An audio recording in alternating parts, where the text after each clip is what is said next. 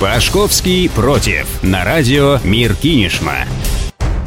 Здравствуйте, друзья! Спасибо, что настроили ваши приемники на нашу частоту. Наше государство все время пытается что-то ужесточить или запретить. Всегда находятся какие-то люди, очень похожие на школьных дежурных, которые повязали красную повязку как символ власти и пошли в начальный класс отбирать деньги на обеды. На этот раз дежурить по школе назначили членов Совета Федерации Андрея Клишеса и Людмилу Бокову, а также депутата Дмитрия Вяткина. Они внесли в Государственную Думу два законопроекта об ужесточении наказания за распространение информации в интернете. Идущие одним пакетом законопроекты предполагают запрет на распространение фейковых новостей, ну или, как еще их называют в народе, слухи. Во втором пакете законопроектов говорится о блокировках в интернете материалов, в которых высказывается явное неуважение к государственным структурам, то бишь к власти. Они предложили за публикацию фейковых новостей штрафовать граждан на 3-5 тысяч рублей, должностных лиц на 30-50 тысяч рублей, а юридических лиц на сумму от 400 тысяч до 1 миллиона. В свою очередь, публикующую fake news интернет-ресурсы блокировать во внесудебном порядке, а проявление любого публичного неуважения к власти и чиновникам авторы хотят приравнять к мелкому хулиганству и наказывать штрафом от 1000 до 5, либо арестом на 15 суток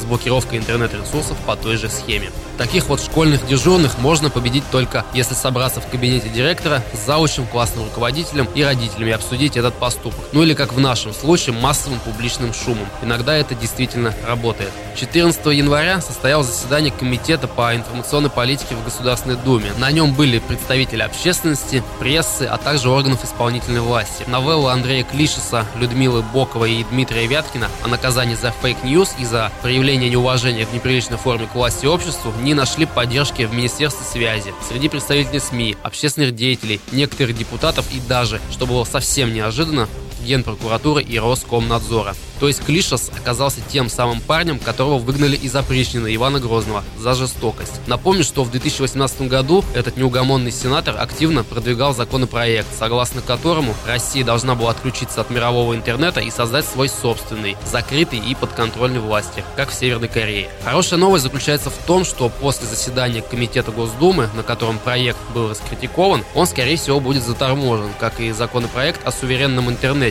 Однако это не значит, что его не могут принять в первом чтении с условием доработки ко второму. Просто сейчас, видимо, власти таким образом прощупывают почву, и если отрицательные отзывы среди населения начнут превалировать над положительными доводами, задумку могут поставить на паузу. Такие случаи в Государственной Думе уже были. Для нас важно, что политическая машина начинает опасаться публичного шума, так что вполне вероятно народ лишний раз решили не раздражать, учитывая, что и так повысили НДС, пенсионный возраст, цены на ЖКХ, а теперь еще и 9 яиц в упаковку кладут. Я, естественно, тоже против этих законопроектов, ведь если их примут, то в стране наступит 30-е годы, когда за любую негативную реплику и оценку работы властей или анекдот гражданин рискует отправиться в изолятор или заплатить большой штраф. А для небольших интернет-ресурсов и СМИ это и вовсе убийство, ведь их могут не только штрафовать, но без суда и следствия заблокировать, даже за комментарии, которые оставляют пользователи.